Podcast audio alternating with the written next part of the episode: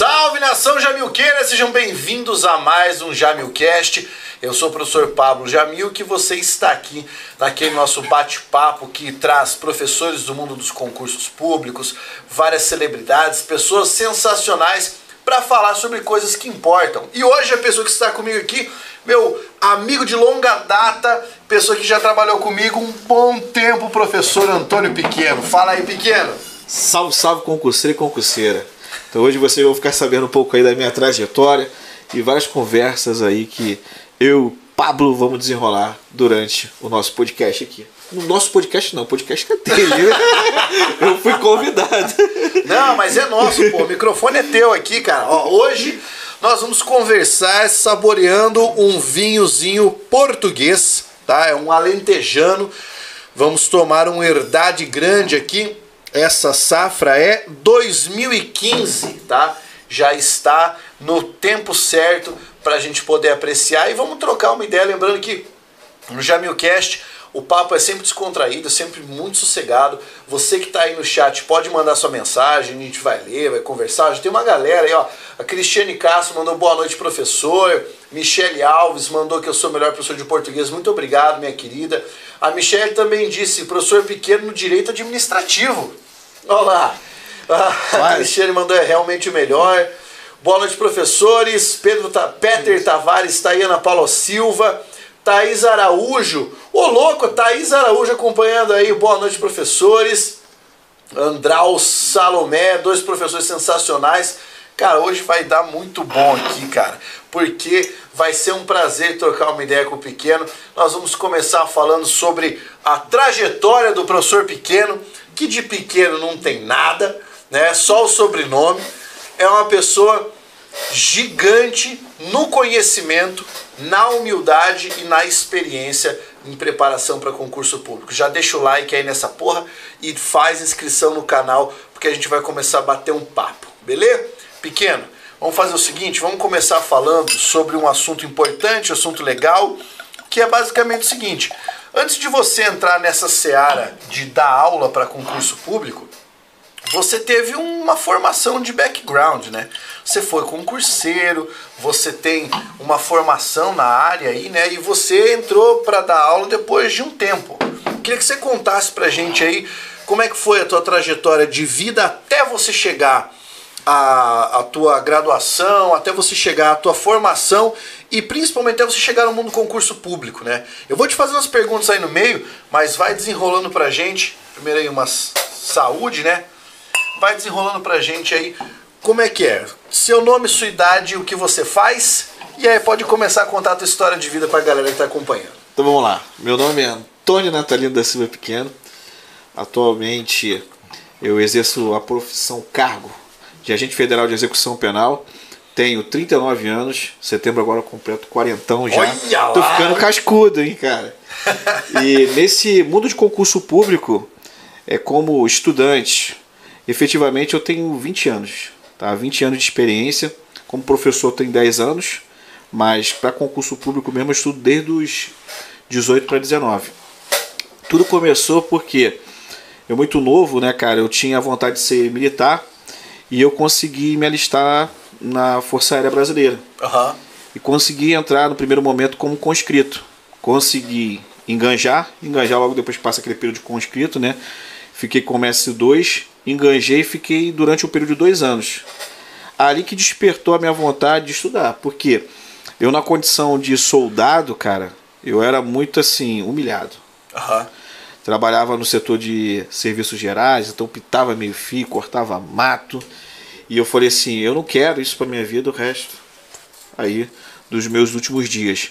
Então vou ter que melhorar agora, enquanto eu sou novo, para que eu traga um futuro melhor, tanto para mim como também para minha filha.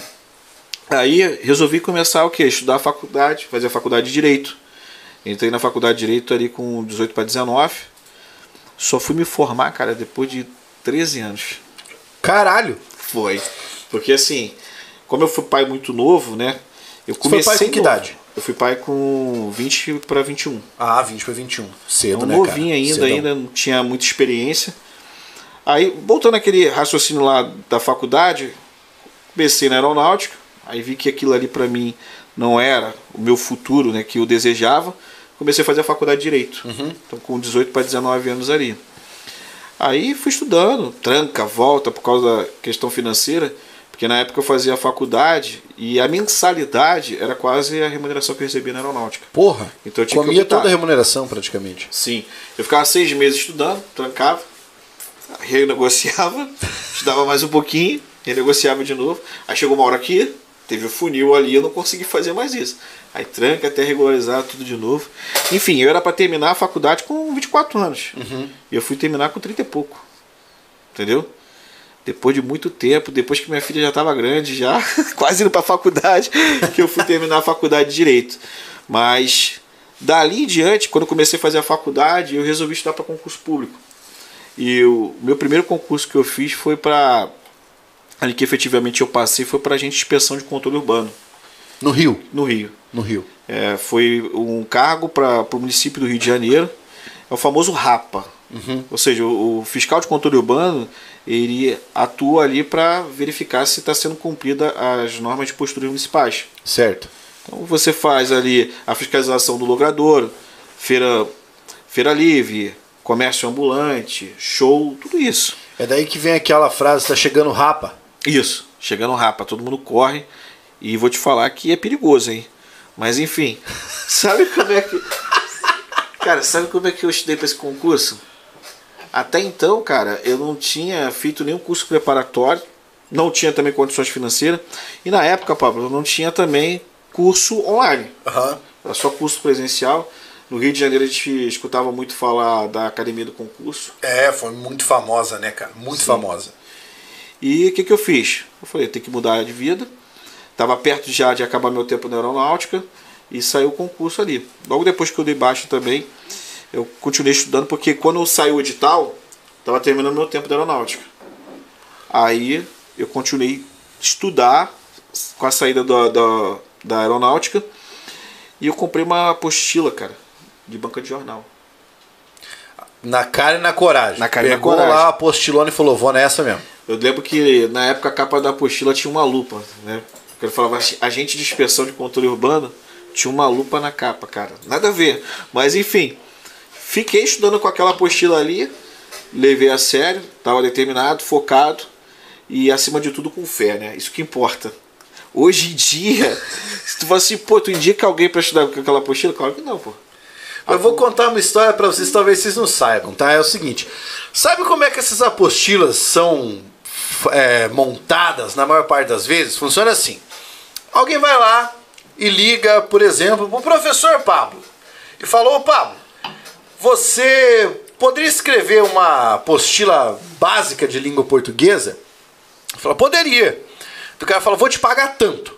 Você vai lá e escreve aquela apostilinha e manda. Aí alguém liga pro Pequeno. Ô Pequeno, você podia escrever para nós uma apostila de direito penal? Poderia. Vai lá e escreve. E essas matrizes, o termo é esse, essas matrizes ficam lá voando. Aí aparece concurso da prefeitura de Quixeramobim. O cara vai lá e fala, que tem no edital? Tem essa matéria, essa. Eles vão lá, clicam, pá, montam, fazem aquela apostilona e vá, jogam no mercado. E se você pegar várias apostilas, vai perceber que o conteúdo é rigorosamente o mesmo. Até o mesmo erro tá lá nas apostilas. E o cara ainda cola aquele selinho atualizado 2000 e não sei quanto, sabe? Mas é a mesma coisa. Pô, o cara pra passar com uma apostila dessa, você tem que ter estudado pra caralho, mano. Não, na verdade, o que eu fiz? É quando eu falei, saí da aeronáutica, aí fiquei estudando pro concurso. Cara, tempo que eu tinha disponível, eu pegava a apostila e dava uma lida. Mas eu sempre fui muito de estudar assim até onde conseguia assimilar. Porque eu não tinha aquele lance de ficar estudando 5, 7 horas. Eu nunca estudei contando as horas, efetivamente. Eu estudava até onde que eu conseguia assimilar a matéria e depois chegou um determinado momento do dia que eu não estou conseguindo absorver, eu parava. Você usava o bom senso, né? É, e eu também, tipo assim, nunca estudei mais de 3, 4 horas. Sempre foi assim, mas com a continuidade. Aí peguei aquela postinha ali, fiquei lendo e falei, vou passar nesse concurso aí. Eram 300 vagas, fui, fiz o concurso, saiu a classificação, fiquei 128. Uhum. Aí teve uma convocação de uma primeira turma, chamaram 100, eu fui e fiquei na segunda turma, por causa da minha colocação ali. Mas estudando com uma apostila de banca de jornal. Naquela época, se eu não me engano, tinha a tal de Vestcom. Aham, tinha. Porque a Vestcom também era gigante, porque não tava conteúdo pra caramba, e às vezes até mesmo de maneira desnecessária para alguns determinados concursos, né? Conteúdo a mais, né? Era muito comum Sim. nas apostilas você ter conteúdo a mais. Cara, e a apostila que eu estudei, cara, era uma apostila fininha. Não tinha nenhum tipo de doutrina, teoria, nem nada.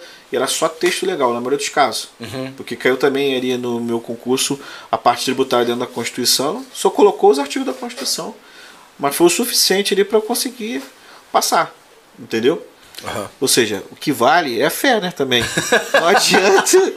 Não adianta o cara também ali... Ah, pô, eu tenho um dos melhores cursos preparatórios.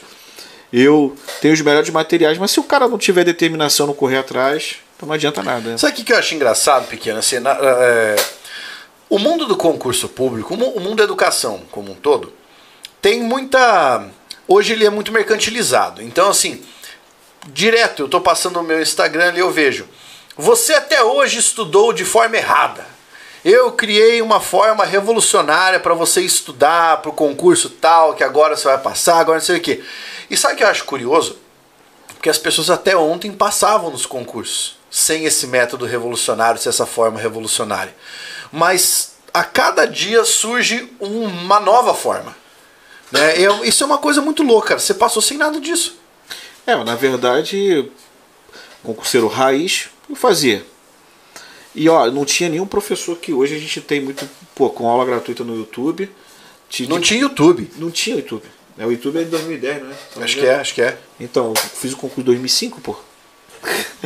Entendeu? Aí assim, não tinha nenhum professor direcionando, você vai estudar mais isso aqui, porque isso aqui que é o mais cobrado. Não tinha site especializado de concurso para você pegar as questões da banca. Mas eu tinha o que? Aquela força de vontade. E naquela época eu já pensava o seguinte, ó, vou ter que pegar as questões anteriores da banca, analisar, para ver o que ela mais cobra e pegar o edital. E em cima disso eu focar meus estudos. Pô. Era o feeling, né? Era o feeling. Aliás, nessa época era até difícil você achar questão de prova, né? Hoje você tem aí sites, cara, gigantescos, com triagem de questão e um monte de tipo de coisa. Naquela época você não tinha nem como achar a prova anterior. Se você achasse, era de alguém que já tinha feito, ou em algum site que estava começando a fazer isso, né, cara? Isso que a galera tem hoje, por exemplo, de falar, eu estudo para carreira policial, carreira tribunal, carreira administrativa. Cara, isso é muito recente. Isso é extremamente recente, essa divisão por carreiras. Certo? Era o que aparecia no momento, cara. É. Eu fiz concurso até pra auxiliar de creche, irmão. Auxiliar de creche? Fiz. Eu queria ser servidor. Agora, eu pensava assim, vou fazer o concurso, vou abraçar a oportunidade. Agora, como que eu ia ficar comportando com as crianças era outro momento, né, cara? Eu nunca fui dizer. Eu sou um cara ansioso, mas nesse ponto eu controlava minha ansiedade. Eu não vou pensar o que vai acontecer lá na frente. Primeiramente, eu quero passar na prova. Eu quero sair dessa instabilidade que na época, pra mim, era a iniciativa privada. Hoje eu vejo que é totalmente diferente também, porque eu era muito novo, né, cara? Então, os empregos que eu tive foram empregos que ninguém quer ficar muito tempo. Uhum. Eu fui contínuo, né, que é o boy. Eu trabalhei também na informalidade pelo fato de estar no escritório de contabilidade também como boy. Então você não é muito valorizado. Você acha que a iniciativa privada também sempre é ruim. Você é nascido no Rio? Sou natural do Rio de Janeiro mesmo. E como é que foi a tua formação lá quando você era criança? Você estudou onde? Você teve dificuldade nessa época? Assim, como é que foi? Cara, eu sempre estudei em colégio público. Uhum. Né, o que acontece? É totalmente oposto. Você que estuda em colégio público, fez lá hoje o ensino fundamental, o ensino médio, a tendência é que você não vai fazer uma faculdade pública, você vai fazer o que? Uma faculdade particular. É. Agora, quem estudou em colégio particular, a tendência é fazer o que? Uma faculdade pública, que totalmente é oposto, né, cara? Uma coisa curiosa, né? Foi o fenômeno no Brasil. Foi o que aconteceu comigo. Tanto o ensino fundamental como o ensino médio foi em colégio público. Uhum. E a parte do ensino superior e faculdade particular. Você, na época que você estava estudando para concurso, havia alguma matéria que você falava assim, porra, cara, isso aqui não vai, tenho dificuldade nessa parada? Sim, cara, no começo eu tinha muita dificuldade com o português, né? Pô, todo mundo fala isso aqui, cara. Todo mundo reclama dessa matéria. Só que assim, cara, o que eu coloquei na minha cabeça? Que o português era a matéria que eu deveria dominar. Por quê? Porque ela cai em todo concurso. Uhum. Então eu já falei, essa matéria que eu tenho que dominar. E eu tenho que jogar informação positiva pro meu cérebro, porque eu vou aprender essa matéria. Porque se eu também chegar para estudar a matéria e falar assim, pô, não vou aprender, então eu vou jogando informação negativa. A tendência é o quê? Você não absorveu o conteúdo. Exatamente. Né? E eu falei, vou aprender português. E fiquei só em cima de português. E ali foi o ponto-chave para eu conseguir passar em outros concursos. Uhum. Entendeu? Mas no início eu confesso que eu não gostava muito, não. Aí depois o meu pesadelo foi a parte de exatas. É? É, principalmente raciocínio lógico ali. Porque eu falava assim, porra, odeio raciocínio lógico. Mas fiz um concurso que caía raciocínio lógico, falei, tem que aprender. Jogava informação positiva e acabei aprendendo ali. Mas hoje eu também não preciso mais disso aí, não.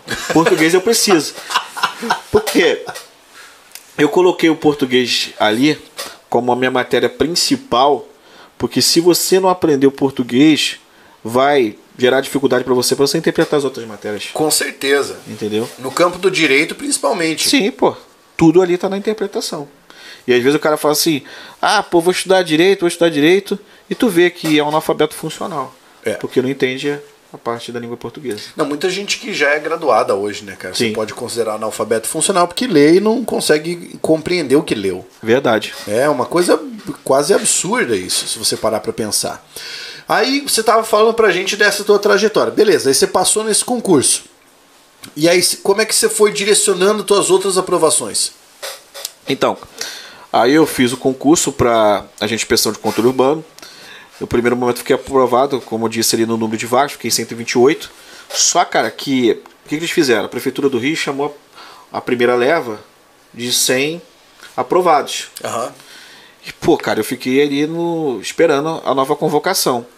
Nisso aí demorou 1 ano e meio, quase 2 anos ali. Eu tinha que arrumar um emprego, eu tinha saído da aeronáutica.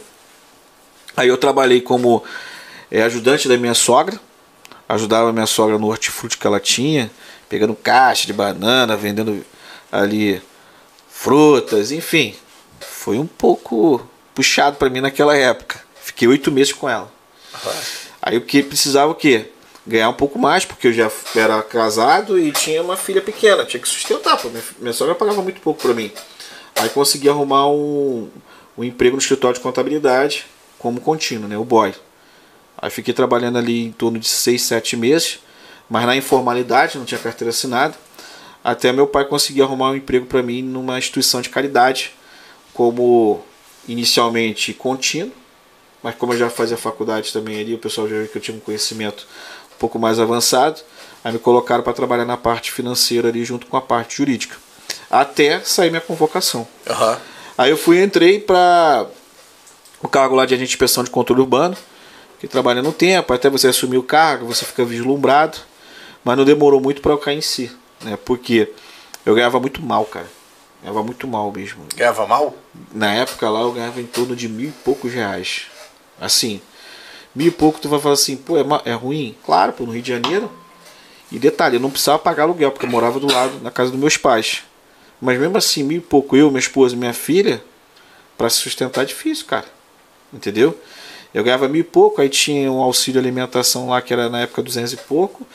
Ou seja, eu ficava quebrado, né, cara? Uhum. Aí eu falei, pô, eu vou ter que fazer alguma coisa para complementar minha renda. Aí foi sair um concurso para estagiário da Procuradoria do município do Rio. Aí vai eu. Peguei as provas anteriores. Papiro, velho. Fiquei estudando. Cara, fiz a prova, fiquei em 34º nesse concurso para Procuradoria do município do Rio de Janeiro. Só não fiquei entre os 10 primeiros colocados porque meu vade-meco na época estava desatualizado, teve uma alteração no Código de Processo Civil. Errei 4 questões por causa do vade-meco desatualizado. Mas aí consegui também compatibilizar o meu cargo de agente de inspeção de controle urbano junto com o estágio. Ah, coisa boa. Porque o estágio na época pagava 800 reais. Uhum. Então para mim já era bastante naquela época para fazer a complementação. Eu pegava meus dias de folga e desenrolei com a procuradora para que no dia que eu tivesse serviço eu não ir e complementar, né, a minha carga horária nos dias de folga. E ela autorizou. Aquilo ali deu um plus. Só que assim, Eu falei, pô, mas eu vou ficar ad eterno? Não tinha nenhuma perspectiva que o cargo ia melhorar. Questões de infraestrutura horrível na Prefeitura do Rio de Janeiro. Você fiscalizava, não tinha apoio, às vezes da Polícia Militar, da Guarda Municipal, enfim. Eu falei assim, não adianta eu ficar reclamando para os outros. Ninguém resolve teus problemas. Não é verdade? Com certeza. Se você não correr atrás, cara, você vai ser aquela pessoa chata que só fica reclamando. O cara pode até te escutar, mas ele não vai resolver teus problemas. Chegou um momento ali da minha vida que eu falei assim, vou ter que mudar. E esse momento foi no dia que eu comecei a pagar as contas. Cara, sobrou pra mim R$200, irmão. Vou passar um mês. Putz! Eu falei, como é que eu vou passar um mês? Aí eu falei assim, tá, eu tenho duas opções. Ou eu tento mudar de vida, vou pegar esses R$200 e vou gastar, investindo pra eu tentar mudar de vida. Ou eu permaneço o resto da minha vida sobrando R$200. Eu falei, vou arriscar meus R$200 que eu tinha. Ou seja, o que era fraco? Aliás, eu falei. O que era fraco? Eu era fraco em português. Uhum. Eu falei, então tem que melhorar o português para poder conseguir ali passar em concurso a nível nacional, concurso de mais expressão. Cara, fui lá no centro da cidade do Rio de Janeiro, eu paguei um curso de português, R$180, sobrou R$20 para mim. Aí tu fala, como passou o mês? Tive que vender algumas coisas, né, cara? Porra. Fui vendendo as paradas lá, mas aqui, esses R$180 que eu coloquei, eu falei assim, eu vou ter que fazer juiz a ele. Foi o maior investimento que eu fiz na minha vida, porque eu lembro que eu comecei a fazer esse curso em agosto de 2008, em fevereiro de 2009, eu fiz a prova do DEPEN e 16 de português acertei 14. Caralho. Aí em março de 2009 fiz a prova para o Civil do Rio de Janeiro, de 40, é banca FGV, né, mais puxado, de 40 eu acertei 32. Aí fui mudando a minha vida. Ou seja, foi R$180 que eu saí da minha zona de conforto. Falei, tô fudido esse mês, entendeu? Mas eu corri atrás. Porque eu tinha duas opções. Ou permanecer ali sobrando R$200 ou tentar mudar de vida. Foi o que eu fiz. E nessa época, o que tua esposa falava pra você? Ela te dava um apoio, falava, cara, vai. Sempre me incentivou, né, cara? Hoje em dia, quem vê a minha vida assim, pensa que a gente é playboy, mas na verdade não é, irmão. Entendeu? A gente... Graças a Deus, favela venceu, irmão.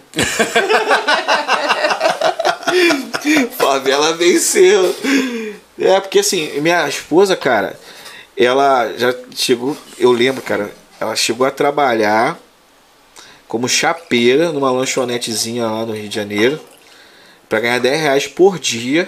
Caraca! Ela trabalhava assim, a lanchonete ela abria por volta das 19h e eu buscava por volta das 2 ou 3 horas da manhã. Então nesse tempo que ela ficava lá na lanchonete, eu ia pra casa com a minha poti e ficava estudando, entendeu? Aí de madrugada ia buscar, pegava. Trabalhou na lanchonete, ela trabalhou em padaria ali também, atendendo cachaceiro. Trabalhou em loja, esses departamentos assim, tipo CA não, CA é loja de roupa, mas tipo um departamento que essas vende a porra toda, e uma utilidade. Enfim, ela... Tipo uma calunga da vida, assim. Sim.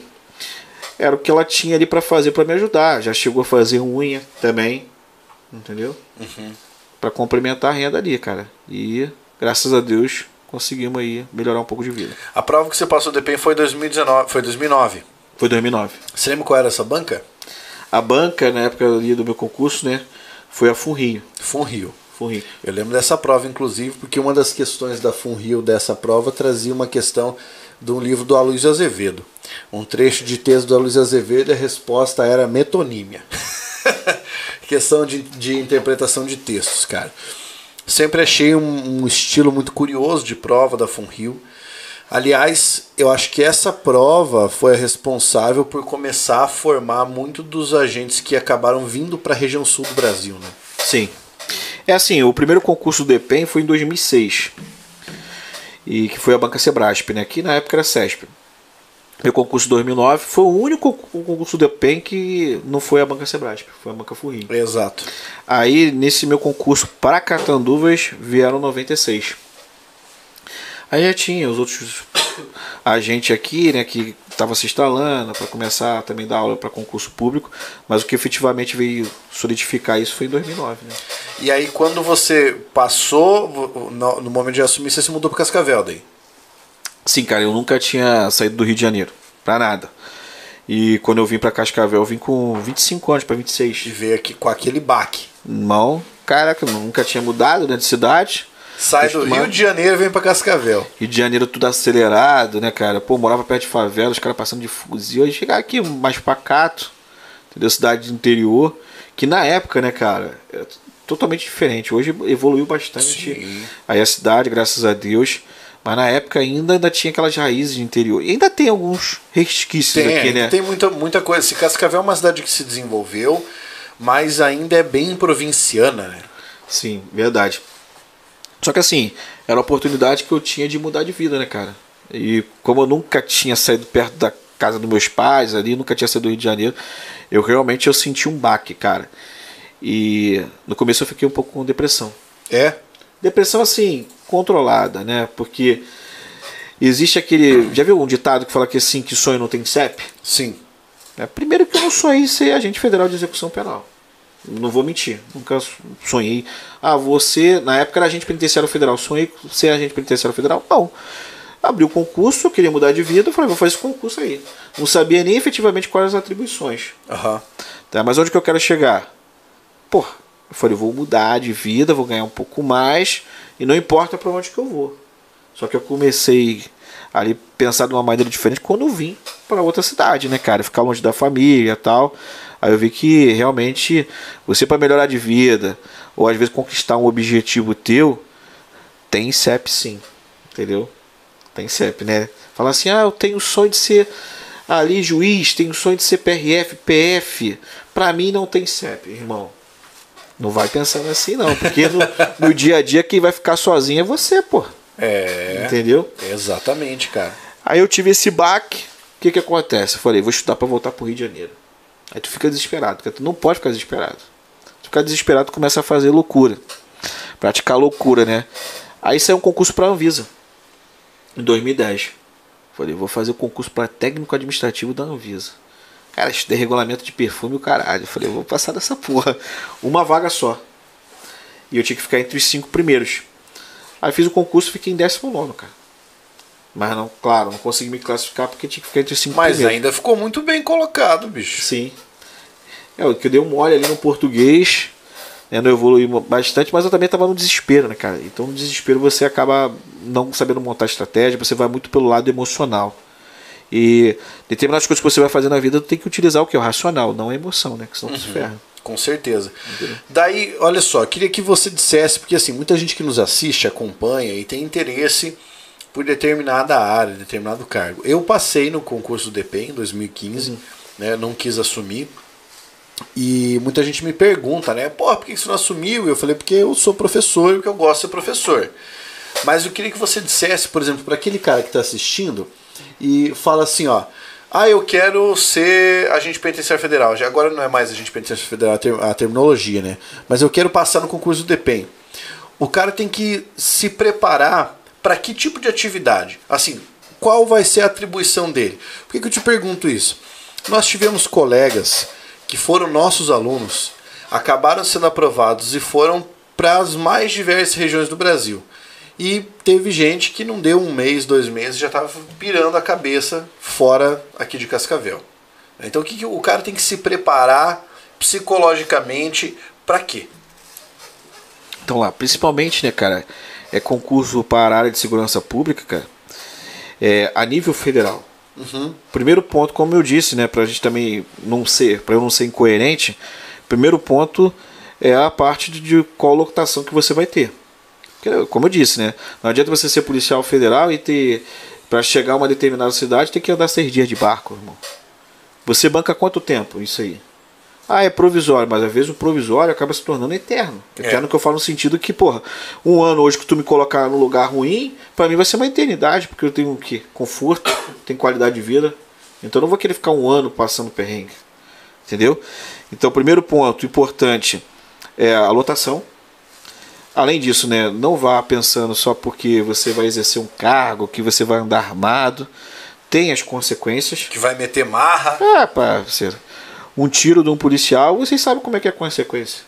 O marginal não, né? O marginal ele vai atirar, acertar aí alguém, aí foi porque ele foi para se defender. Mas o policial não pode errar. Se errar, vai cair aí na boca da mídia. Mas enfim, tem que ter o emocional principal, né? A cabeça é tudo. Se você não controla a tua cabeça, irmão, o corpo desanda. Por quê? Você na área policial, você vai se deparar com alguém tentando te matar, alguém te ameaçando, colega morrendo. Você recebe esse tipo de instrução, você recebe esse tipo de informação. Mas será que no momento que acontece, você está apto para... Está preparado? Está preparado para essa situação? E eu vou te falar, cara, que realmente é complicado, né? Até então, pô, quando eu fiz o concurso para o DEPEN, agente penitenciário federal, sabia que ia trabalhar com os presos mais perigosos do Brasil, pô. Mas até então, eu não tinha noção que um dia um colega poderia vir a ser morto. Tu fala assim, mas isso aí é notório. Não, pô, não é notório. Você acaba se envolvendo ali e você pensa que nunca vai acontecer. Uhum. E quando acontece, você vê que realmente você não estava preparado. Começa a fazer parte do seu dia a dia, essa rotina de tal forma que você esquece, né? Esquece, pô. Disso. Você leva ali na rotina. Então, quando eu tive a informação, a primeira vez que executaram ali um agente federal, foi em 2016, cara, eu tive um baque, entendeu? Não só eu, como vários colegas, porque até então não tinha efetivamente ficado evidenciado ali que o indivíduo executou um colega de trabalho, entendeu? Quando você sabe que realmente alguém foi para matar teu colega, cara, aí tu cai ali, né, cai a ficha, e você vê que muitos não estão preparados psicologicamente para esse tipo de informação. É, por exemplo, você pegar um PRF. O PRF, cara, não é só o fato de ter uma Glock na cintura, né, ter um salário bom, é você pensar que um dia você vai ser acionado para ir numa BR porque teve um acidente e você se deparar lá com uma pessoa morta. Será que você tem condições emocionais para ver uma pessoa morta? E principalmente uma criança, entendeu? Galera, não pensa isso aí, pequeno. Viu o colega sendo morto? É essa real que eu gosto, que a galera que é da segurança pública traga para os alunos. Porque assim, existe um marketing muito poderoso que diz que você ou você é da segurança pública ou você não é nada no mundo do concurso público, sabe? E às vezes eu acho importante você falar isso pro público, pra galera ter essa noção. Sim, pô. É porque tem muita gente assim, tu vê que as falas assim de alguns concurseiros, cara, até te incomoda. Porque, por exemplo, ele fala assim, eu quero só o que? O contra-cheque, a pistola. Se eu pegar preso eu vou bater, não vai nada, cara. Geralmente quem fala isso, cara, não faz. Entendeu? Às vezes é fofarrão, ou então às vezes realmente está demonstrando que medo antes de assumir o cargo. Então o dia a dia é complicado. Só que como você falou, né, você tem que colocar ali na balança o que? É isso que eu quero para minha vida? Segue em frente, tem que controlar seu emocional. Se não tiver controlando, vai se tratar. Porque chega um momento que todo mundo vai ter que se tratar, né, irmão? Claro. Quanto mais tempo passa, por exemplo, tu acha que eu sou normal? Eu tô 13 anos de DEPEN e tu acha que eu sou normal? Não sou normal, porra. Não sou. Eu entrei, cara, era uma coisa, eu sou outra, porra. E vou fazer 40 anos. Daqui a 10 anos, como é que eu vou estar? Psicologicamente. Então tem tipo de informação que você recebe quando é mais novo, é uma coisa. Você, será que vai absorver melhor? A tendência é você absorver melhor quando você é mais novo, né? Claro. Quando você vai ficando com uma certa idade, cara, você tá tanto fragilizado da vida que às vezes uma informação que não é tão pesada você carrega um peso maior quando era mais novo. Pesa em você, né? É uma coisa muito louca isso, cara. Palavras de sabedoria. Palavras de sabedoria. Olha lá, Ângela Silva disse, importante pensar na realidade do cotidiano da profissão. Concordo, né? Esse dia, tava numa revisão aí, uma aluna veio me perguntar que ela queria fazer concurso para a Polícia Penal e se recebia muitas ameaças. Cara, eu falei pra você, eu cheguei num momento da minha vida, cara, que eu nem sei se o preço tá me ameaçando, mas não. Claro, porque assim, o cara vai falar, vou te matar. Se é um cara novato, o cara vai se cagar todo, vai ficar com medo. Quando o cara é mais antigo, ele vai absorver aquilo de boa. Mas eu falei pra ela, tudo depende de onde você vai trabalhar. Uma coisa é o sistema penitenciário federal. Uhum. Às vezes o preso não fala nada. Mas e se não falar nada, será que é bom? Ou é melhor te ameaçar? Meu Deus. Porque se ele falar assim, eu vou te matar, você já está ciente que ele vai correr atrás para te pegar. Porque ele ficar quieto, absorver. Agora no estado tu vê muito isso, a ameaça mais direta, né? E o cara, de uma hora para outra no estado, ele recebe um alvará de soltura, tá na rua. Então a probabilidade de o cara ter... Tá na rua e você também. Isso aí. A probabilidade do cara te encontrar é maior do que quando você trabalha no sistema penitenciário federal. Porque no sistema penitenciário federal, a maioria são líderes, cara, de facção. Tu vai ver um líder de uma facção criminosa num mercado fazendo compra normal? Não vai. Não vai. Agora, num pagode de esquina, você vai encontrar aquele cara que tá no semiaberto. Vai, pô. Ou então o cara que é um ladrãozinho barato aí. Eu me lembro de que um ex-aluno meu contou uma história que pra mim foi arrepiante, cara. O cara falou assim, ó, eu tava durante a semana, tava no meu plantão, e aí eu olhei, tava lá o cara, né, o preso, e aí sei lá o que foi que rolou, parece que rolou uma fuga da galera, no fim de semana eu passando na rua, a hora que eu bato o olho, o cara lá olha pra mim e faz assim, ó, gay. O que você vai fazer? Eu tenho colegas no Rio que são policiais penais. Aí uma vez a gente foi jogar um futebolzinho, né, cara? E no society lá que tinha, problema sintética e tal, do lado do tio tava tendo um pagode. Aí o colega foi ali, acabou o futebol, vamos tomar uma cerveja, ficamos no bar ali do campo. Cara, do lado tava rolando o pagode, conforme eu falei, ele falou, opa, eu conheço aquele maluco ali, ó. Aquele maluco tava preso lá no semiaberto. Aí o cara recebeu um alvará. Entendeu? Tava lá no pagode, irmão. E o cara conheceu ele. Então é diferente, né? No meu caso, pô, eu não vou ver um líder de organização criminosa, como eu disse, no mercado. Num barzinho, tranquilamente. Porque se o cara ficar de bobeira, ele vai prender ele de novo ou vai matar. É. Entendeu? Então a realidade é diferente. Agora, será que é a mesma coisa para um PRF, para um PF? Claro que não, vai mudando, cara. Vai mudando. Eu te digo que no dia a dia... A tendência, né, do cara ter mais bronca assim na vida é o policial militar, cara. Que é a linha de frente, né, cara? Que tá no dia a dia na rua, tá vai prestar a ocorrência de Lei Maria da Penha, tudo que qualquer tipo de ocorrência, tá o PM ali. Vai o PM. É. Entendeu? Mas no geral, cara, você vai ficando antigo também, você não vai nem esquentando mais. Vai se acostumando com o ofício, né? Vai se acostumando, claro, porque tudo depende do tipo de ameaça. Vamos supor que um cara aí, o chefe de uma facção, brabo, o cara te ameaçar, é uma coisa, do que um outro pé rapado falar assim, eu vou te matar. Então tem um peso, né? Entendeu? Deixa eu fazer uma pergunta, Pequeno. Como é que você saiu desse ambiente exclusivamente de estudar para o concurso para passar a ser professor de curso preparatório? Cara, eu vou te falar, foi muito louco isso aí. Irmão. Eu te digo que eu vejo muita gente querendo criticar professor, cara, mas de todas as profissões que eu já tive, a que foi mais difícil para mim foi ser professor. É. Eu te digo por quê, né? Na época eu fui chamado em 2012, como eu disse, eu vou completar 10 anos aí que eu dou aula para concurso público. Cara, a primeira aula que eu fui dar foi da Lei dos Crimes Hediondos, né? Então, quando você perde a virgindade, você esquece, Carlos.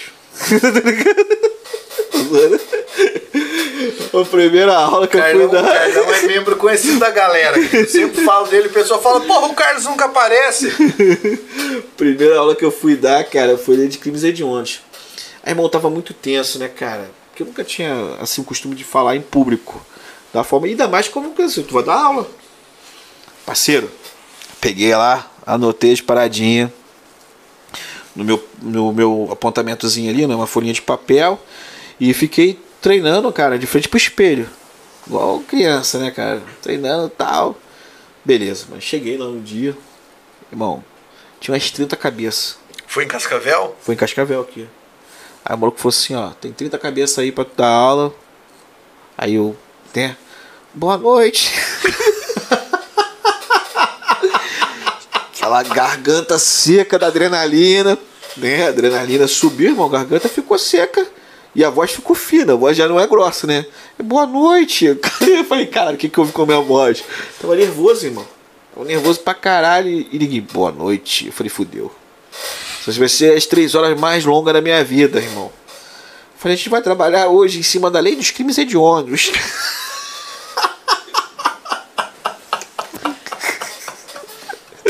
Comecei a escrever no quadro e tal. Eu liguei, já, porra, o cara vai começar a dar aula que horas? Ou seja, era pra ter chegado antes, né, irmão? Pra escrever, montar o quadro e tal, porque não tinha a experiência. Hoje não, pô, se tu falar assim, dá aula, deixa o quadro em branco e começo... Já vai. Mas lá não, pô, fui chegar em cima da hora, porra, pra dar aula. Esqueci de te colocar no quadro. Ou seja, aula rolando e eu anotando lá. Vamos lá então, pessoal. Comecei a falar e pum, olhei pro relógio. Falei, caralho, passou 10 minutos, irmão. Falei pra caralho. Será que vai dar? Vou conseguir administrar o tempo? Irmão, do nada, eu deixei a adrenalina consumir. Não tinha experiência, irmão. Pum, branco. Falei, fudeu. Caralho. O que eu vou falar agora? Deu branco e tal, uma carioca, né, cara? Eu sou carioca, pô. Carioca é desenrolado. Falei, olha só, pessoal. Dica muito importante. Essa dica é importante, você não pode deixar passar batido. Anota aí que eu vou ditar. Mandei, filho, anota aí que eu vou ditar. Claro. Aí, porra, aí. Cara do pessoal assim, entendendo porra nenhuma, que é o primeiro professor que tá dando dito. A gente anotar essa porra é faculdade agora? Falei, anota aí. É uma dica muito importante. Comecei a ditar, irmão. Até eu recuperar a memória. Entendeu? E voltar à aula. Caralho, irmão, quando acabou a aula, eu falei, nunca mais eu volto. Vai se fuder, foi que 3 horas mais longa da minha vida. Aí fui no meio do caminho, arrasado, meu irmão. Falei, pô, fui atropelado aqui, porra. E já saí dali e falei assim, cara, eu não volto mais pra dar aula. Aí no trajeto foi um momento de elucubração, né? Fui pensando também, porra, mas vem cá. Já me fudi tanto nessa vida aí, cara. Já passei por tanto perrengue. Vou desistir de uma parada? Não, vou ter que tentar ir pra frente pra tentar melhorar e vou superar isso aí. Entendeu? Aí fui na insistência, né, irmão? Insisti mais um pouquinho. E tudo tem suas fases, né? É. Aí naquele primeiro momento, porra, era 30 alunos, aí que uma resistência, tá. Aí fui pra uma próxima aula. Concurso pra agente penitenciário aqui do estado do Paraná, 2013. Pô, eu tava cruzinho ainda, né, cara? Foi no final de 2012 que eu comecei a dar aula. Caralho, mano, eu entrei no auditório, cara. Auditório mais de 140 pessoas. Aí, quando eu cheguei, irmão, todo mundo me olhando, eu falei, fudeu. Parei assim de frente, eu, boa noite. Aí, bargou de novo, né, a voz, boa noite, pessoal. E ninguém esboçou nenhuma reação. Falei, fudeu, outra noite longa da minha vida. Aí fui desenrolando, fui aprendendo a controlar a adrenalina. Aí depois veio a câmera, aí depois veio um ao vivo, né? Mas aí hoje, graças a Deus, superei. Com a câmera foi assim também ou não?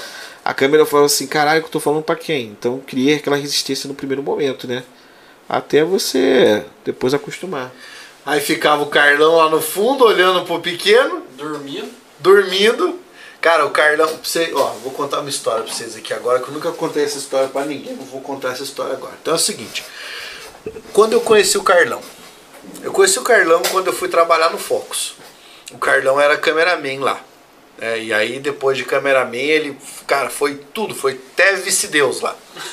E aí o Carlão era o cara mais ponta firme, porque ele conversava com a galera, trocava ideia, pequeno gravou 1 milhão de aulas com ele também. Foi. Só que na época que eu tava lá e que eu conheci o Carlão tinha 2 empregos. Ele tinha o pai do Chris, sabe, o Sr. Julius. Ele trabalhava no Focus e trabalhava numa emissora de TV aqui de Cascavel, cujo nome não falarei, porque não merece a propaganda. E o Carlão trabalhava lá. E aí, cara, beleza, o Carlos estava sempre cansado. Ele deve ter gravado, sem brincadeira, cara, umas 150 aulas minhas, assim, ó. E aí chegou uma época em que a gente tava... Ele não aprendeu. A gente tava fazendo ao vivo e o Carlos ficava aqui, ó, sentadinho, segurando a câmera. Dali a pouco eu olhava pro Carlão e tava aqui, ó. Sono. Daí o que eu fazia? Eu segurava a aula daquele lado, eu não ia pro outro lado, deixava o quadro lá, até a hora que ele acordasse pra eu poder andar. Mas foi alguma vez, hein, cara? Depois eu roubei o Carlão do Focus, desculpa, galera. Hoje ele trabalha comigo. Irmão, eu lembro, assim que eu comecei a gravar, né, que eu comecei a gravar ali no Focus, cara, eu tinha aquela resistência ali da câmera. E hoje um colega nosso aí, que até é policial civil no Mato Grosso do Sul, Daniel, ele que gravava ali pra gente, cara, porra, maluco, comecei a gravar negócio de questão. E porra, você não tem experiência, você fica assim, pô, será que a questão ficou boa, né, cara? Às vezes pra resolver uma questão, 7 minutos. Coisa que a gente hoje desenrola, a gente vê ali qual o tempo que você vai gastar realmente para desenrolar aquela questão. Mas antigamente, pô, será que ficou bom? Faltou falar isso aqui? Enfim. Bom, fiquei o dia todo gravando. E ele lá. Falei, irmão, tá gravando aí? Tá. Chegou no final do dia, maluco. O cara esqueceu de colocar o cartão de memória na câmera. Parceiro. Deu vontade de arrebentá-lo ali, mas, pô, falei... Se eu chegar e falar pro pessoal, cara, tascado o cara ser mandado embora. É, né? Verdade. Eu não vou cobrar, falei, vai assumir essa bronca. Perdi o dia todo. Mas fiquei puto, hein, cara. Pô, tu gravar o dia todo, o cara vai falar que não colocou o cartão de memória. É experiência de câmera, né? Sim, é porque eu falei assim, a primeira vez que ficou uma merda, eu fui lá, vamos pensar pro lado positivo. Vou lá, vou refazer agora, vou tentar enxugar. Fui me adaptando. Ó, a galera já tá mandando mensagem, eu vou ler algumas delas, tá? O Edenilson falou, excelente aula com dois grandes mestres, obrigado por proporcionar esse debate sensacional com o prof. Antônio Pequeno. Cara, todo mundo gosta do Pequeno, todo mundo gosta. A Cristiane disse que o ex-marido dela era policial penal e tirava aliança dizendo que era para proteger a família. Pode ser. Pode ser. O Aurélio disse, esse podcast do Jamilcast é foda, já assisti todos os episódios. Na opinião de vocês, quem é o maior nome se tratando de concursos no Brasil? Ó, cara... Isso é uma pergunta massa pra você fazer, porque, ó, deixa eu contar pra vocês, o Pequeno já é um professor bastante viajado. Ele já deu aula em uma pancada de curso preparatório no Brasil. Eu também. Verdade. Então a gente tem um parâmetro aí. Eu tenho uma opinião e daí você pode me dizer se você endossa a sua opinião ou não, tá? Uhum. Mas assim, ó, na minha opinião nós temos grandes preparatórios do passado e grandes preparatórios do presente, né? Alguns grandes preparatórios do passado, por exemplo, nós tínhamos o Damásio. Verdade. Que hoje você não ouve mais falar, né? Nós temos o Renato Saraiva, o CERS. Mas hoje no mercado, eu não ouço mais o nome do CERS numa dimensão tão grande quanto eu já ouvi em outros tempos. Nós tivemos também... Deixa eu ver um outro famoso, é o EVP, eu vou passar. EVP. Teve uma época também que teve uma grande... Eu fiz também curso lá de carreira jurídica LFG. LFG também foi muito popular. Agora, hoje é inegável que você tem aí pelo menos três preparatórios que tem os maiores nomes hoje. E você não tem como desviar. É o Estratégia, é o Gran Cursos e o Alphacom. Então, na minha opinião, os três maiores preparatórios hoje, falando maiores em relação a tamanho, quantidade de professores, popularidade, alcance midiático, são esses três. O Alphacom, a Estratégia e o Gran. Você tem alguma outra opinião sobre isso, Pequeno? Tem, também. O Focus, né, que eu dou aula. Não, o Focus também. Eu dei aula no Focus um tempão também. Não, eu só não dei aula no Estratégia, né? Mas eu dei aula em todos os outros. A Casa do Concurseiro foi muito popular. Inclusive, nos encontramos lá em Gramado uma vez, que eu tava dando aula num curso lá e tu tava dando aula na Casa do Concurseiro. É mesmo. Nós nos encontramos em Gramado, fomos passear lá. Minha esposa tava grávida ainda, cara. Sim, eu lembro. Porra, faz 5 anos já, então. Eu tava dando aula na Casa do Concurseiro, desci pra Gramado junto com a Bárbara e achei o Pequeno lá. Verdade. Você tava dando aula pra quem lá? Você lembra? Na época eu dava aula pro CPC. Dei aula pro CPC lá. No Rio Grande do Sul, né? Santa Catarina deu aula pro ser essencial, pro energia. Rodadão, né, já, cara? Já rodei o sul todo. É verdade. Agora eu tô tranquilo da minha. Mas assim, é normal, né, cara? A gente, no primeiro momento, quando você é chamado para dar aula em outros cursos, você quer realmente viajar e tal. E depois você vai verificando que, assim, viajar também... É um pouco complicado, porque você fica longe da família, então você perde momentos bons. Demais, cara. Eu parei de viajar, Pequeno. Eu me lembro disso com muita clareza. O Otávio estava com 3 meses, eu estava trabalhando na Casa do Concurseiro nessa época, e eu estava na pizzaria num sábado à noite, porque eu tinha aula domingo e eu iria embora no domingo depois da aula. E aí a minha esposa mandou uma foto do Otávio, pequenininho ali, cara, com 3 meses. Eu falei, porra, meu, eu vou ficar perdendo, cara, isso. Eu sempre gostei muito de viajar pra ficar perto do aluno, sabe? Eu gosto muito disso. Ainda hoje, quando as pessoas me ligam e falam assim, a gente quer marcar uma palestra, não sei o que, eu vou. É bom ter esse contato. Mas eu não faço mais aquela parada de fazer assim, vem aqui porque a gente vai ficar gravando aula uma semana, 2 semanas, ou vem a cada 2 semanas. Esse tipo de contrato eu não fecho mais. Que pra mim já não faz mais sentido, não por causa da grana, porque tem dinheiro envolvido aí. Sim. A gente ganha dinheiro. Mas é porque não faz mais sentido pra mim ficar tanto tempo afastado da minha família. Irmão, pra ter uma noção, teu filho tá pequeno aí. Cara, minha filha completou esses dias aí 18 anos, cara. E graças a Deus assim, eu consegui acompanhar toda a evolução dela. E até hoje, com 18 anos, a gente tem um momento lá, assim, vamos ficar em casa, vamos ver um filme. Sai junto, eu, minha esposa, minha filha. Aquele dia nós nos encontramos, sim, lá, tu vê. E cara, eu me amarro nisso. E isso não tem preço, parceiro. E passa muito rápido a vida. Por isso que a gente tem que colocar na balança, né? Claro, o contato com o aluno é de fundamental importância, né? Porque pô, a gente viajou para fazer super revisão. Foi. Quantas vezes, cara? Super revisão, que era uma coisa maluca. PRF 2018, lembra? Nós fomos para Mato Grosso do Sul. Cara, o Carlão tá dando risada, porque ele foi junto nessa viagem. Meu, pá, eu vou contar umas histórias dessa viagem. Peraí que eu vou tirar o casaco. Eu vou contar pra vocês histórias que vocês nunca ouviram dessa viagem. O Pequeno tava junto conosco, então ele pode confirmar. Foi o seguinte, nós fomos fazer uma revisão de véspera em Mato Grosso do Sul. E aí nós fomos numa van, porque assim, a ideia era, os professores vão num ônibus, né, e não sei o que e tal. Daí a gente chegou, beleza, deu 5 horas da manhã, todo mundo lá na frente, preparado para fazer a revisão. Todo mundo lá, nos encontramos. E aí, beleza. Quem tava nessa van? Porque não era um micro-ônibus, era uma van, tá?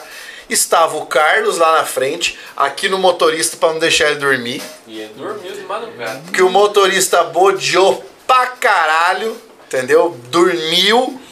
Aí tava o Carlos, tava o Pequeno, tava o professor Marcelo Adriano, a professora Carla, o professor Johnny, o nosso falecido professor Robson Facchini, o Altevir, o Araújo.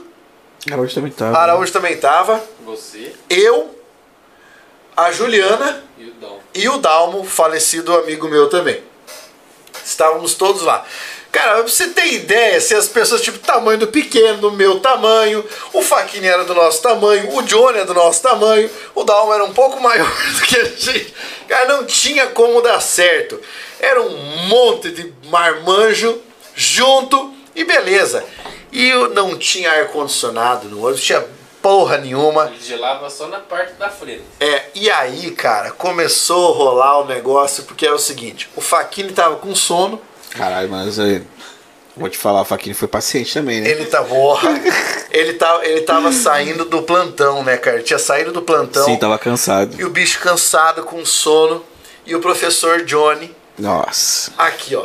Pá, pá, pá. Incomodava ele, cara. Foi umas 4 horas ali, só ali, ó. Cara, sem brincadeira. Dando tapa na cabeça do cara. Encutucando, incomodando o cara. E a gente falou, vai dar merda. Vai dar merda. Aí, um pouco antes de dar a merda, o pessoal parou num posto de gasolina e fez o quê? Encheu uma térmica de cerveja. Não tinha como dar certo, cara. E a galera bebendo e o Facchini aqui tentando dormir. Cara, e o Johnny incomodava. Mas como os dois começaram a discutir uma hora... Foi. O Johnny falou, você só tá batendo boca porque você tem uma arma na cinta. Nossa senhora, foi esse mesmo. Facchini puxou a pistola e pegou o Marcelo e falou, segura aqui. Vamos ver agora essa porra, cara. E nisso o motorista aqui, ó. E nós separando.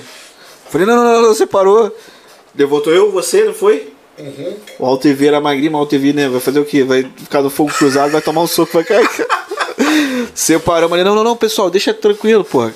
Ele ficou puto quando o Johnny falou assim, você tá com essa marra aí porque você tá armado. Aí fodeu. Aí não, aí foi foda. Nunca aí. Chegava, né, cara? Nunca, não chegava nunca, cara. Foi a viagem mais longa que eu já fiz, cara. Você olhava pra um lado, boi, pro outro, plantação, cara. Não, e na volta, nossa, cara, na volta, ó, pra vocês terem ideia, deu tanta merda a saída que o pessoal pagou passagem de ônibus pra gente voltar.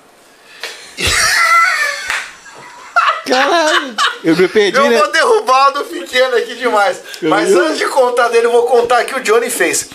Na volta, olha o que aconteceu. A gente fez a revisão e aconteceu um estresse ali. Se você estava nessa revisão, eu já quero pedir desculpa pra você. Porque aconteceu um estresse nessa revisão com os professores e tudo mais. E os professores fizeram assim. Quem deu aula saiu e foi pra piscina. Foda-se. Porque houve um estresse administrativo. A gente foi pra piscina. E aí eu fui o primeiro a dar aula, o Johnny foi o segundo. Então nós dois chegamos lá, ficamos na piscina e o uísque aqui, ó. Pá! E o Johnny aquele dia tava virado no Elon Musk, né? Comprou um green, comprou um... Caralho, tá. E bebeu.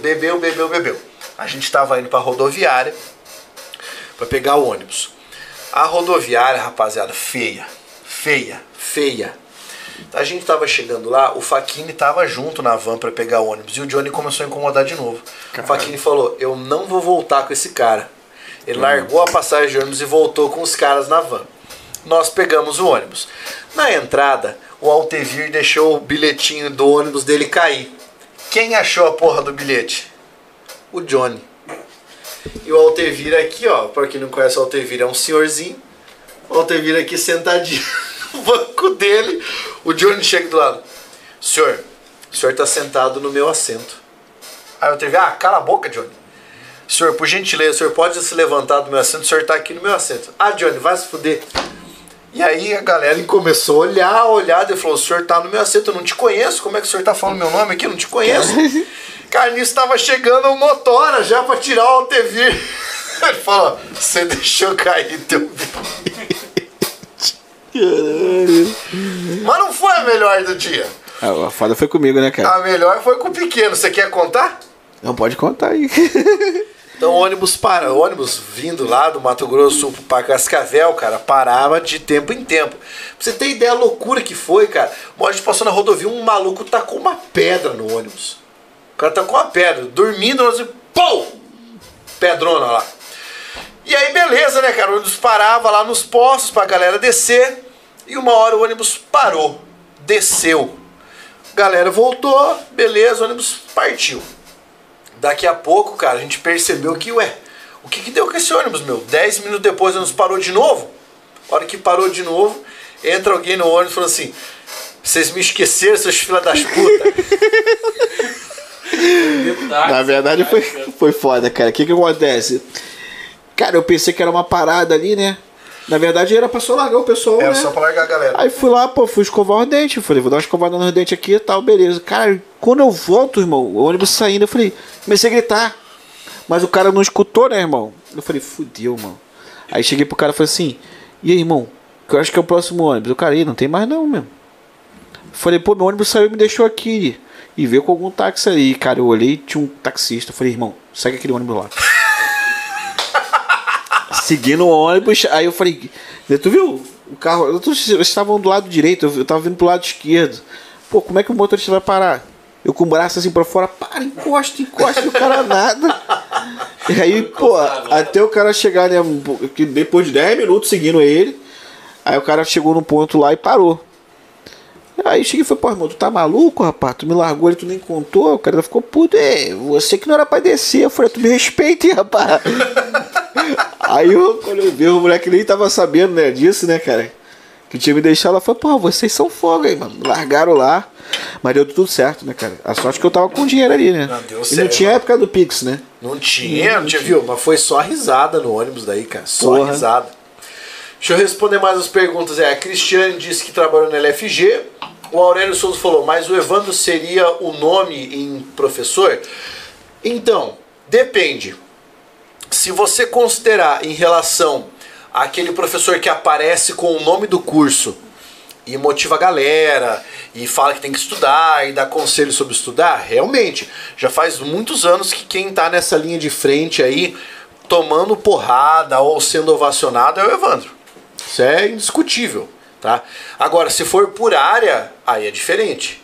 Por exemplo, você pegar professor de português, professor de direito administrativo, professor de previdenciário, aí cada um é um, né? Mas é lógico, cada um tem várias pessoas têm seus méritos, né? Você pega, por exemplo, o Edgar Abreu, quando estava à frente da Casa do Concurseiro, porra, era uma referência. Sim. Né? Você tinha quem mais? Que era o Rogério Renzetti, uma época, também teve à frente de curso preparatório. Teve muita gente que teve nome assim, de expressão. Mas quem até hoje continua como referência, eu seria hipócrita se eu dissesse o contrário. É o Evandro. É. Né? Pô, já faz muito tempo aí. A Angela disse, quem eleva o nome do cursinho são os professores que trabalham nele. Eu concordo. E outra coisa importante, você tem que pensar, os cursos, eles vêm e vão, mas os professores é que continuam, né? Você já ouviu falar de curso acabar, mas de professor acabar você nunca ouviu falar. Né? Uhum. Esse é um esquema curioso. Você está dando aula de que matéria hoje? Eu dou aula de penal, legislação penal especial. Então sempre foi as matérias que eu dei aula. E atualmente, né, cara, eu também abracei esse desafio de pegar penal militar e processo penal militar. Porque assim, querendo ou não, direito penal militar, algumas coisas correlatas com o direito penal comum. Uhum. Mas tem muita peculiaridade em alguns pontos, entendeu? Então eu peguei esse desafio, comecei a dar aula, gostei.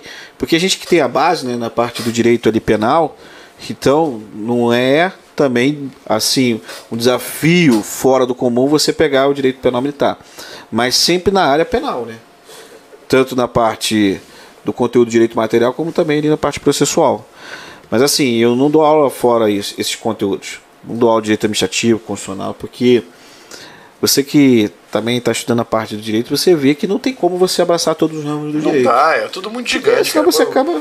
Eu comprei esses dias um tratado de direito eleitoral. Cara, chegou material lá em casa, são 4.600 páginas. É um tanto assim, ó, de livro que tá lá na minha estante, né, porque eu quero trabalhar com direito eleitoral. E, cara, é gigante, meu. E é um ramo do direito. Sim. Um ramo. E detalhe, né? É bem carente, né? De especialistas. Oh, demais, cara. Demais, demais. Né? Você tá dando aula onde hoje? Cara, hoje eu dou aula no Focus Concurso, né? No Focus Concurso eu dou aula desde 2012. Comecei lá. Uhum. Tanto é que eu vou completar 10 anos agora. E dou aula também no Estratégia. Já passou por um monte de preparatórios? Já passei, então. Já. Só que assim, os outros preparatórios, efetivamente, eu fiz mais um free, né? Uhum. Que eu ia, por exemplo, dei aula no Rio Grande do Sul, dei aula em Santa Catarina, já bem em Chapecó, que Santa Catarina, enfim. Rodei vários cursos preparatórios. O pessoal do Centro-Oeste também já me convocou, tal, já dei aula em alguns cursos. Mas hoje, atualmente, pra mim, né, como eu te falei, né, cara, eu não quero muito ficar viajando. É o Focus e o Estratégia. Entendi. E diz uma coisa pra mim, Pequeno. Nessas matérias que você leciona, qual costuma ser a trava do aluno? Tipo, você percebe assim, ó, esse aqui é um ponto que o cara sempre se lasca. Eu tenho que trabalhar mais isso, ou a galera sempre pergunta isso. O que é o obstáculo da tua matéria? Então, cara, é assim, no direito penal, parceiro, o que acontece? O pessoal tem muita dificuldade na parte da teoria do crime. Teoria do crime, que é a abertura, né? É a abertura. A pessoa ela tem uma falsa sensação que ela está dominando a teoria do crime. Só que ali é um universo, né, cara? É. E se você se aprofundar realmente, você vai ver que é um buraco sem fim. Entendeu? Então eu vejo muita gente com dificuldade na teoria do crime. Porque na parte especial, o pessoal consegue ter um pouco mais de afinidade. É mais fácil você fixar. É mais objetiva? É mais objetiva. Só que em alguns pontos é necessário você ter o conhecimento de toda a teoria. Principalmente ali, né, de forma reforçada na parte geral. Então, às vezes, o cara deixa a desejar na parte especial porque ele não domina a parte geral. Qual que é a dica que você dá pro cara? Fala assim, ó, pra você entender a teoria do crime, você tem que ir por aqui, aqui. Na verdade, assim, pra você entender a teoria do crime, primeiramente, você pegar um livro mais tranquilo. Por exemplo, manuais. Uhum. Manuais. Uhum. É porque o manual ele vai falar um pouco mais de forma básica. Porque se você pegar um livro muito aprofundado na teoria do crime, o cara não consegue fixar no começo. Pegar uma doutrina foda, assim. É, por exemplo, pode pegar um tratado aí e tomar fumo no começo. Porque vai trazer de maneira mais aprofundada o assunto, entendeu? Uhum. E geralmente, nesses manuais, principalmente para concurso público, o cara vai colocando esqueminha. Então fica mais fácil. Só que aquilo ali tá de maneira superficial. Sim. Então, no primeiro momento, você pegar o manual voltado para concurso público, para pegar a estrutura e você dar seu pontapé inicial. Mas para ter o aprofundamento depois na teoria do crime, você vai pegar livros de forma até isolada. Por exemplo, para estudar conduta. Livro só para estudar conduta, só para estudar culpabilidade, enfim. Aí é muito aprofundamento, cara. Eu lembro que a galera tinha muita dificuldade falando, né, nos elementos associados à teoria do crime, que, assim, curiosamente as pessoas não conseguiam entender territorialidade, essa territorialidade, e tinha muita dificuldade com coisas como erro de tipo, erro de proibição, sabe? A galera tinha dificuldade em entender esses conceitos. Aí vem aquele caso concreto lá do tipo, fulano de tal dispara uma arma contra o ciclano num avião que é brasileiro, mas que não possui identificação, sabe? Então o pessoal tinha muita dificuldade com isso aí. Isso é a parte básica, a parte elementar. Isso. Assim, não é tão difícil a parte da territorialidade e extraterritorialidade. Como eu disse, com base ali numa aula bem tranquila, você consegue fazer a separação, entendeu? Porque você fixando o que compõe o nosso território nacional, que não é só o espaço geográfico, como também o espaço jurídico, você já consegue verificar quando que vai ter aplicação do princípio da territorialidade e quando o crime for praticado fora do Brasil. Uhum. Você chegou aí nesse ponto, aí fica tranquilo. Agora que eu te falo mesmo que é complicado é a teoria do crime. Entendeu? Uhum. Agora, erro de tipo, erro de proibição, erro na execução, erro sobre a pessoa, e é tranquilo, tem sempre um macetinho para você fixar. Mas muitos desses institutos, vamos dizer assim, é necessário você ter o domínio também da parte geral, né? É, claro, né? Entendeu? E também pegar toda a evolução. Porque às vezes o cara ele já está naquilo que, por exemplo, hoje de forma contemporânea está sendo abordado. Mas se ele não pegar a evolução, aí ele se perde. Por exemplo, teoria do crime. É. Quando alguém chega para você pequeno e fala assim, tô desanimado, não sei o que fazer para estudar, tô com dificuldade, o que você costuma falar pro teu aluno? Então, cara, você provavelmente já passou por isso, todo mundo passa. Tem momentos na nossa vida que a gente não quer pegar nada para ler. Isso aí é fato, né? Uhum. Acontece. Então, quando eu estava ali determinado para estudar para concurso público, né, eu tinha que colocar alguma coisa ali como objetivo, cara. Por exemplo, assim, eu não posso permanecer nessa situação. Colocar alguma coisa como gás para eu não poder parar. Porque durante toda essa trajetória, cara, várias vezes eu já pensei em desistir. Entendeu? E realmente, cara, você tem que, para fazer concurso público, tem que estar com o psicológico tranquilo. A desistência é mais fácil, né? Isso vem várias vezes na minha cabeça. Mas eu tinha como objetivo passar no concurso público, porque eu coloquei que na minha cabeça que eu deveria dar uma vida melhor para minha filha. Uhum. Então, esse aí foi meu ponto-chave de correr atrás. E quando eu cansava, por exemplo, de ler teoria, eu ia resolver questões. Cansei de resolver questões e ler teoria, ali o livro ou a apostila, aí assistir a aula. Então eu fazia esse revezamento para enganar meu cérebro que eu estava descansando de alguma outra forma, porque realmente você vai chegar a um ponto que você não quer mais ler. Aí você, para não parar, vai para um videoaula. Ah, cansei de videoaula, faz questões, entendeu? Não existe também, como você falou logo no início, uma fórmula de bolo. Uma receita, né? De bolo, aliás, não é fórmula, uma receita de bolo. Assim, ó, vou fazer concurso, tem que ir. Cara, você vai se adaptando. Por isso que eu acho que é um pouco complicado eu falar assim, ó, o que eu utilizei para eu passar no concurso público vai dar certo com você. As pessoas são diferentes, né? Diferente, pô. Cada um tem um problema, cada um tem uma vida diferente, né, cara?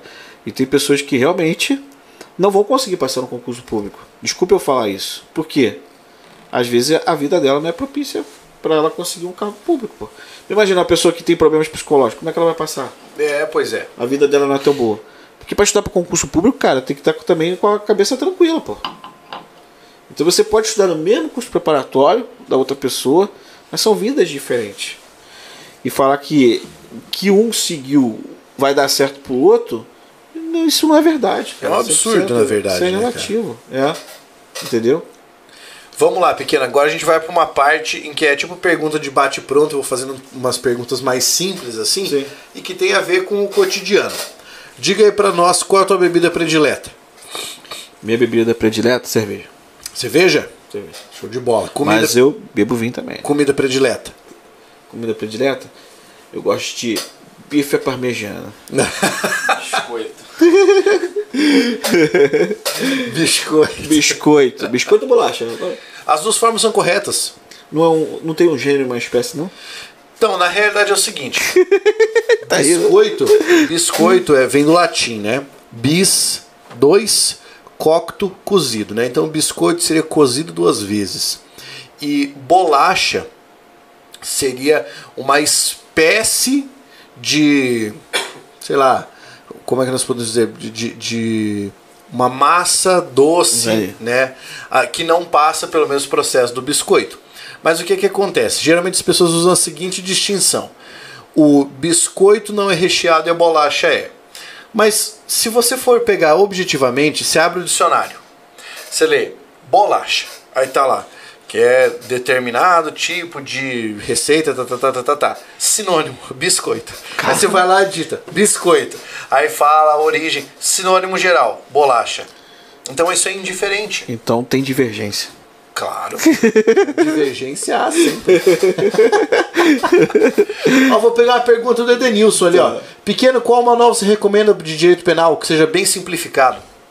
Cara, tem ali a sinopse, né, da Juspós, muito boa.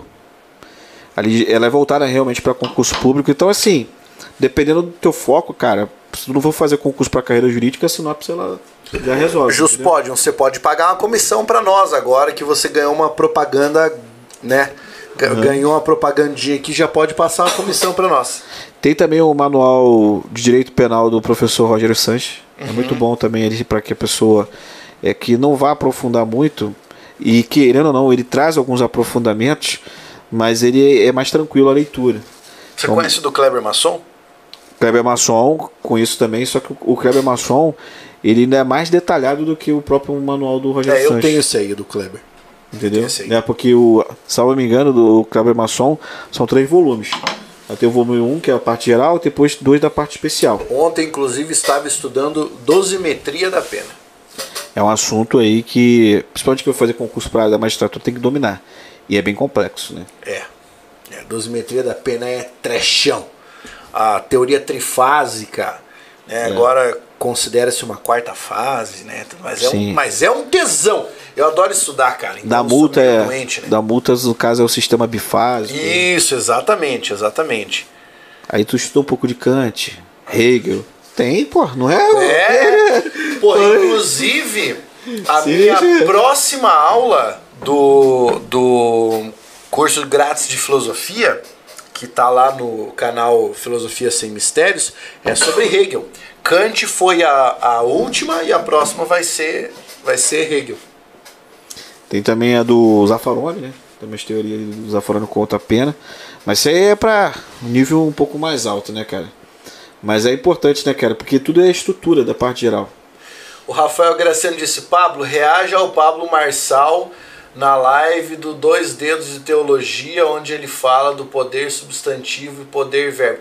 Pablo Marçal é aquele cara que subiu o morro lá? É. Ah, não, é um fanfarrão esse maluco aí. Isso é uma opinião minha, tá? Então não é pra você mandar o vídeo pro cara pra ele me processar, tá? Mas na minha opinião, então por isso não vou analisar. Eu costumo não analisar vídeos de coach. Por quê? Porque eu fico estressado. Tá? O pessoal quer polêmica, não. Claro, o que acham do Paulo Bilinski, o caso que aconteceu com ele, não posso falar. Tá? Por quê? Porque eu não participei. Então, responder sobre um achismo é sempre uma coisa temerária. Então, não posso. Tá? Não tava lá. Não tava lá. Como é que eu posso responder isso aí? E é complicado, né, gente? Se meter em determinados assuntos aí que a gente não teve a fundo, né? Nada detalhado. Não coloque o Pequeno numa saia justa. Primeiro porque ele não fica bem de saia. E segundo, porque o Pequeno é um dos caras mais moderados que eu já conheci. O Pequeno é muito mais moderado do que eu. Eu já sou bem mais língua de trapo, tá? O Pequeno é muito mais moderado. Então eu jamais faria uma pergunta pra ele assim, pra deixar ele numa situação vexatória. Continuando nas perguntas lá que eu tava fazendo. É, qual que é teu filme que você pode dizer pra galera, ó, vocês têm que assistir esse filme porque é um tesão? Cara, eu não sei nem se você gosta de filme, mas pressupus que gostasse porque você falou que assistia filme. Pior que eu gosto. Cara, eu vi um filme que, porra, me amarrei, acho que é O Júri. O Júri? O Júri. Beleza, tá aí, ó, a recomendação do Pequeno, tá? Livro. Diga algum livro que você fala assim, cara, esse livro eu acho muito bom. Pode ser técnico, não técnico, de história, do que quiser. Cara, eu vou puxar pra minha área, né? Direito Penal, cara. Um livro bem aprofundado, assim, que eu gosto bastante, Direito Penal, é do Leonardo Smith de Ben, que é Fundamentos do Direito Penal. Aí sim, tu pega um livro aprofundado de Direito Penal. Também tem o Paulo César Busato, mas isso é pro cara que já tem um nível um pouco mais avançado. Que é estudar de forma aprofundada. Aham. Uhum. Entendi. E fora os isolados, conforme que eu falei, por assunto, né? Porque chega um momento que você pegou a base... Aí tu vai estudar um livro só de tentativa. Uhum. Um livro só de conduta. Entendeu?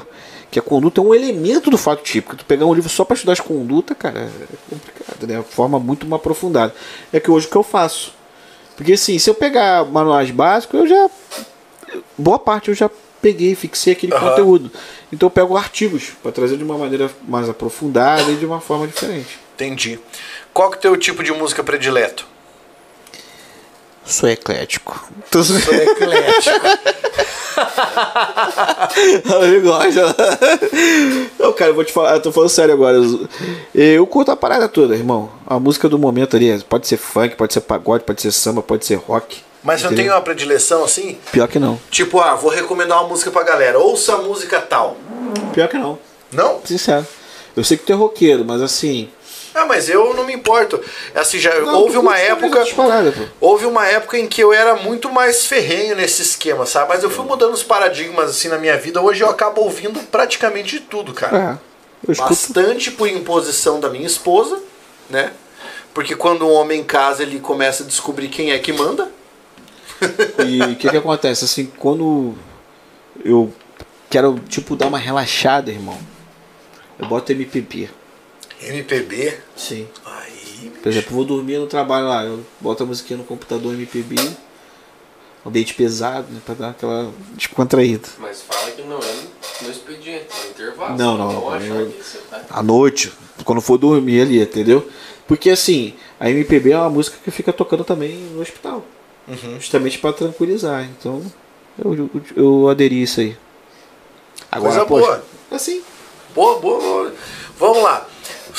Você usa rede social, isso é evidente, né? Eu te sigo, por exemplo, na rede social. Diga aí pra nós um perfil que não seja o seu, nem o meu, mas que você acha que a galera deveria seguir. Pô, tem vários, né, cara? De um professor específico? Não, não precisa de professor, pode ser até de página de humor. De qualquer coisa, você fala assim, ó, eu sigo essa pessoa porque eu acho legal, ou eu sigo essa página porque eu dou risada, tipo, eu sigo só eu na vida. Cara, porque eu dou muita risada com as páginas lá. Porque também a gente ficar só falando negócio de conteúdo também não é muito bom, a pessoa quer saber também um pouco da sua vida privada. Tem um tal de Deus é Grego, já viu? Deus o Grego? Deus o Grego. Demais, o cara é demais, cara. Aquilo ali eu gosto pra ficar rindo, porque ele sempre posta alguma parada engraçada. Aí segue isso aí, principalmente pra descontrair, né, cara? Porque não é só estudar para concurso.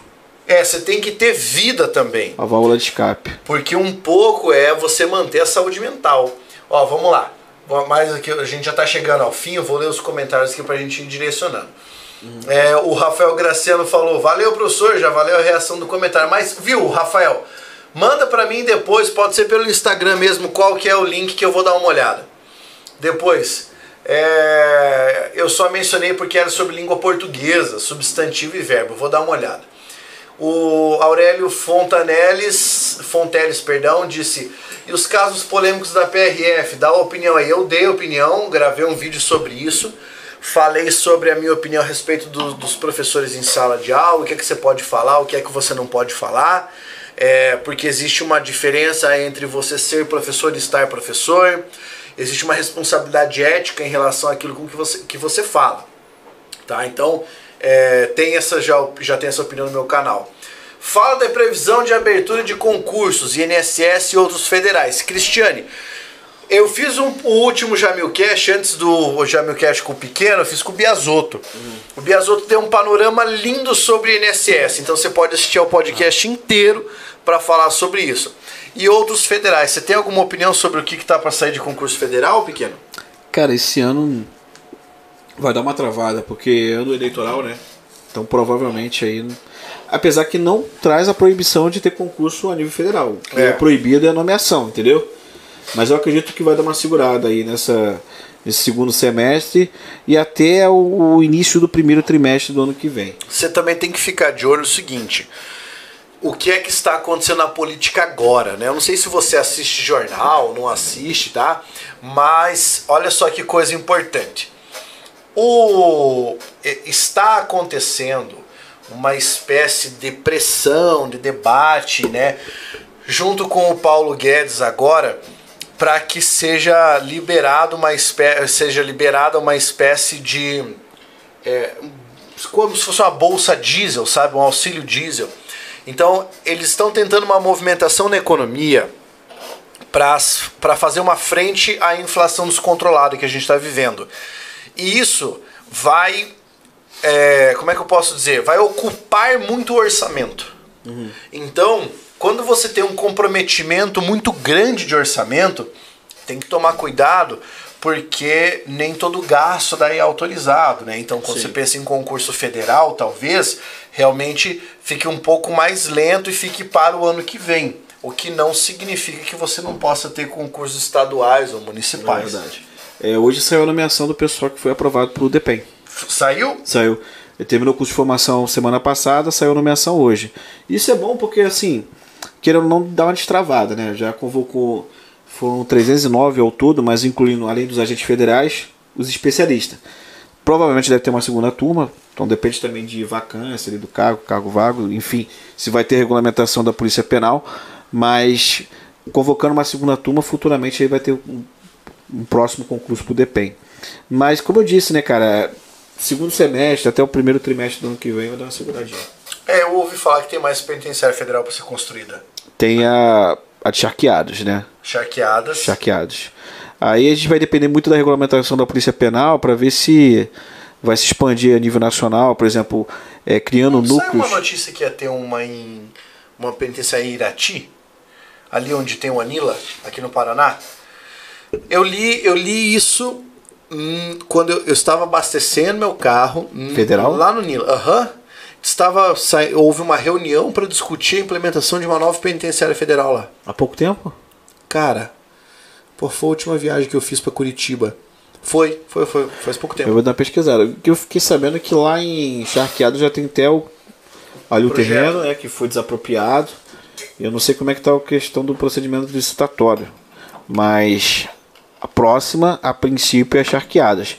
E futuramente, com a regulamentação da Polícia Penal Federal, pode acontecer de ser criados núcleos a nível regional, né? Ou seja, em cada capital tem um núcleo justamente para uma base de apoio para missões, né? Nossa, entendeu?